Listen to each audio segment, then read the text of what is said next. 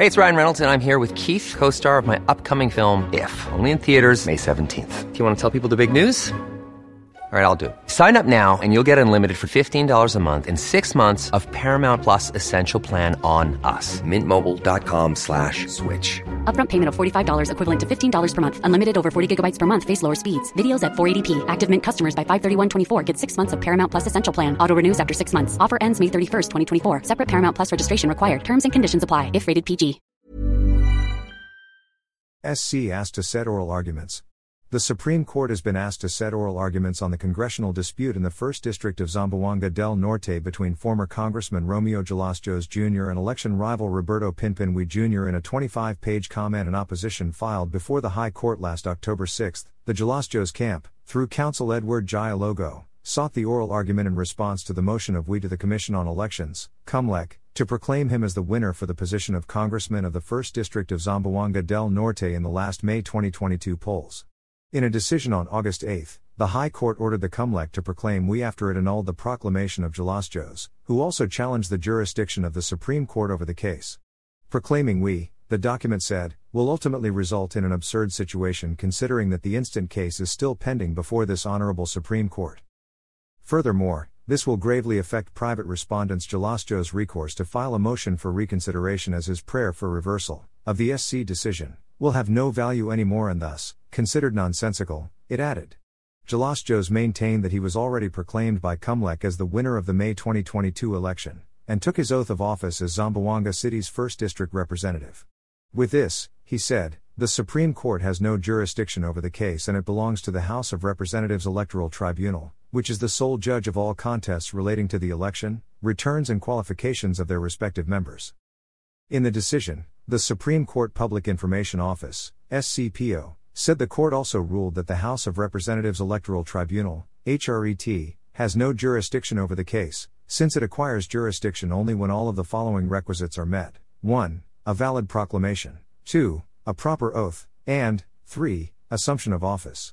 In the case of Argelastos, he did not take an oath of office before the Speaker of the House in open session, which bars him from performing his functions. Neither has Argelastos assumed office. Thus, the requisites that vest writ jurisdiction are not present. Jalosjos refuted this in his comment, adding that he had fulfilled the three important requisites for the writ to take over his case. To require an oath before the Speaker of the House in open session for a proclaimed candidate to become a member of the House will lead to absurdity. Under the Constitution, the Speaker of the House must be elected by majority votes of its members. If there are no members prior to oath before the Speaker, who will elect the Speaker? How can a member be nominated as Speaker if he himself is not yet a member of the House? According to Jalosjos's comment slash opposition. Jalosjos's said the High Tribunal's decision has set a constitutional issue on the terms and legitimacy of the 19th Congress and its members. Based on the above provision, since the members of the House of Representatives must first convene and elect the Speaker on the fourth Monday of July, the members of the House should have already taken an oath of office on or at noon of the 30th day of June since the term of their respective offices commences on the 30th of June and not on 4th of July, according to the comment slash opposition.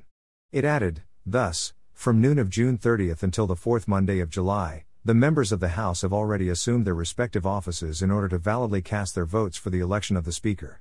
Additionally, the oath before the Speaker of the House is a mere formality since the rules of the House of Representatives admit that the oath of office administered by the Speaker in open session to all members is only a ceremonial affirmation of prior and valid oaths of office administered to them by duly authorized public officers.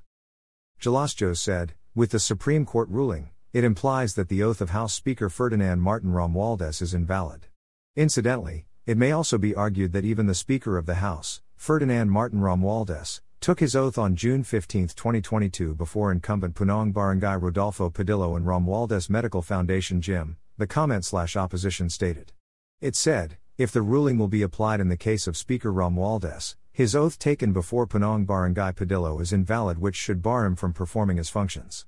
Moreover, following the ruling, it should not be possible for Speaker Romualdez to be elected as Speaker since there are no members who will elect him as such. All told, it is respectfully submitted that the oath taken by the members of the House of Representatives before the Speaker in open session should not be considered as a requirement. Wherefore, premises considered, it is most respectfully prayed that this instant comment and opposition be considered and the motion of immediate proclamation of petitioner Roberto Pinpin T. Uy Jr. as winner in the 2022 elections as for the position of Zamboanga del Norte's 1st District representative be denied, it added.